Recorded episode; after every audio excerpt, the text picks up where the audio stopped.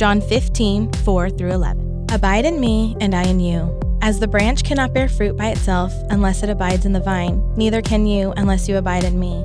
I am the vine, you are the branches. Whoever abides in me and I in him, he it is that bears much fruit. For apart from me, you can do nothing. If anyone does not abide in me, he is thrown away like a branch and withers, and the branches are gathered and thrown into the fire and burned. If you abide in me and my words abide in you, ask whatever you wish, and it will be done for you. By this my Father is glorified, that you bear much fruit and so prove to be my disciples. As the Father has loved me, so I have loved you. Abide in my love. If you keep my commandments, you will abide in my love, just as I have kept my Father's commandments and abide in his love.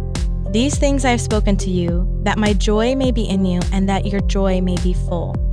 Welcome to the Bridgeway Christian Church Daily Advent Devotional. My name is Rebecca O'Brien, and I serve on the prayer team here at Bridgeway. I'm so excited to be here with you today. I have to be honest, when I saw the list of topics for the Advent series, I read the title Joy Amidst Loneliness, and I immediately moved on to the rest of the topics.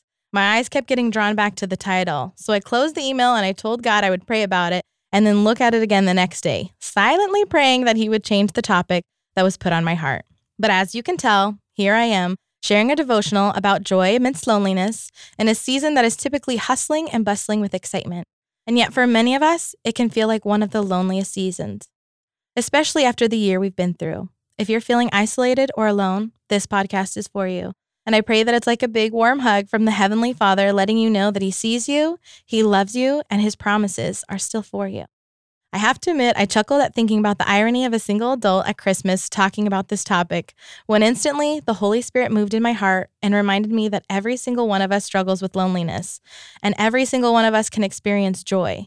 God created both emotions. Neither of these emotions are defined by our marital status, fame, success, or how many people are actually in a room with us, but rather it's influenced by the posture of our heart. When I started thinking about joy, I immediately started thinking about fruit. It may seem a bit ironic, but I truly believe that our feelings are the fruit or the outcome of what we are setting our mind towards. They are based on what we are rooting ourselves in. In a sermon years ago, Pastor Lance said, If the root is wrong, the fruit will never be right. That phrase has stuck with me ever since, and it reminded me that our thoughts and our words are seeds sown into the soil of our mind and soul. We know the scripture says to abide in Christ. We know the outcome of spending time with God and learning his character should produce the fruit of the Spirit, which is love, joy, peace, patience, kindness, goodness, faithfulness, gentleness, and self control. But how do we practice that today, especially when we feel hopeless or alone? I believe our roots or our mindset is critical to the fruit that we will see in our lives. As someone who experiences loneliness often, yet is perceived as a joyful person, I wanted to share four points that God has used to help deepen my roots so that I can bear good fruit regardless of my circumstances. The first point is acknowledge who God is. When our roots are getting deep into our circumstance or feelings, it's important to uproot our thinking and acknowledge who God is. He is the same yesterday, today, and forever. He is our refuge and strength, a very present help in trouble. He is the God of all comfort. He is our deliverer. And these are just to name a few.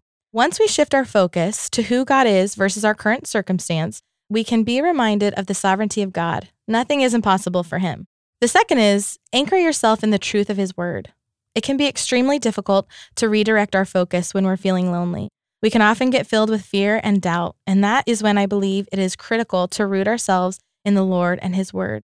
Because through the Word of God, we have the opportunity to experience a holistic transformation of our heart. Several stories came to mind when I thought about loneliness in the Bible. I thought about Daniel in the lion's den and how scary it must have been, yet Daniel was not alone. God was present with him in the den and kept the mouths of the lions shut. I thought about Shadrach, Meshach, and Abednego and how, when they were thrown into the fire for not bowing to Nebuchadnezzar, the king of Babylon, there was not just three men in the fire, but four. God was with them in the fire. God's word says in Joshua 1 9 that he will be with us wherever we go.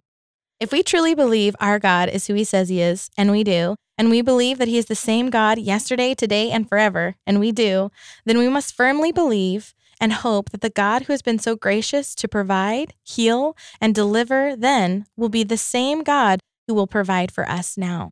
Psalms 119, 111 says, Your testimonies are my heritage forever, for they are the joy of my heart.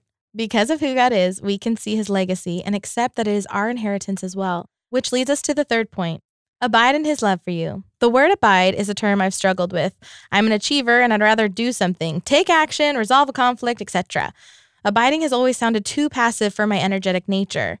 But when I began to focus on the word abide and what it actually means to remain, to continue, or to stay I began to see how active the word actually is and how important it is for us not only to root ourselves in Scripture, but to remain in it, especially when we feel alone or hopeless. Another word God has been teaching me in this year is the word steadfast, which means fixed in a direction, steadily directed, firm in purpose. In a time in life where my mind could be occupied with fear and anxiety about my future, God has been teaching me to abide in Him and root myself in His love and His promises. He has prompted my heart and my mind to stay steadily directed in all that He has done and to remain hopeful in all that will come. Which brings us to the fourth and final point adoration through prayer and praise. This can be one of the hardest things to do when in a season of loneliness, but wow, God moves when we present our request to Him and when we praise Him. Paul and Silas experienced this firsthand in prison, as noted in Acts. Paul and Silas were praying and singing hymns while in prison, and the foundations of the prison were shaken and their chains were broken. God's faithfulness is highlighted all throughout the Bible. I see how God is actively working in my friends and my family's life, and it reminds me the same God who was faithful then will be faithful now.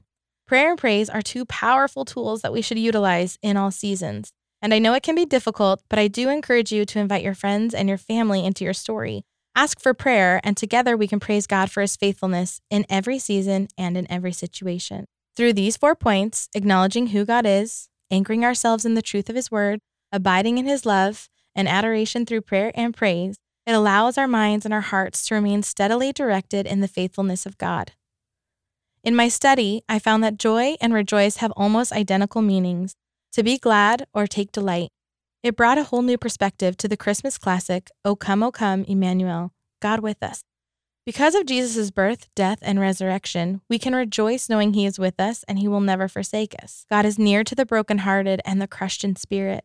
He restores our souls. We must continue to abide in His steadfast love and remember that joy is not based on our current circumstance, but on the belief that the Lord will do exactly as He's promised. So, as we go through this Advent season, may we be reminded that the joy that Jesus came to bring, that my joy may be in you and that your joy may be full. Will you join me in prayer as we close out? Heavenly Father, thank you for never leaving us or forsaking us. Thank you for always remaining faithful to your promises. You are a good Father and a great God. I ask now that you would comfort those of us who feel lonely, without hope, or lacking joy. May you continue to root us in your love and in your truth, that our lives would bear good fruit and point to your glory.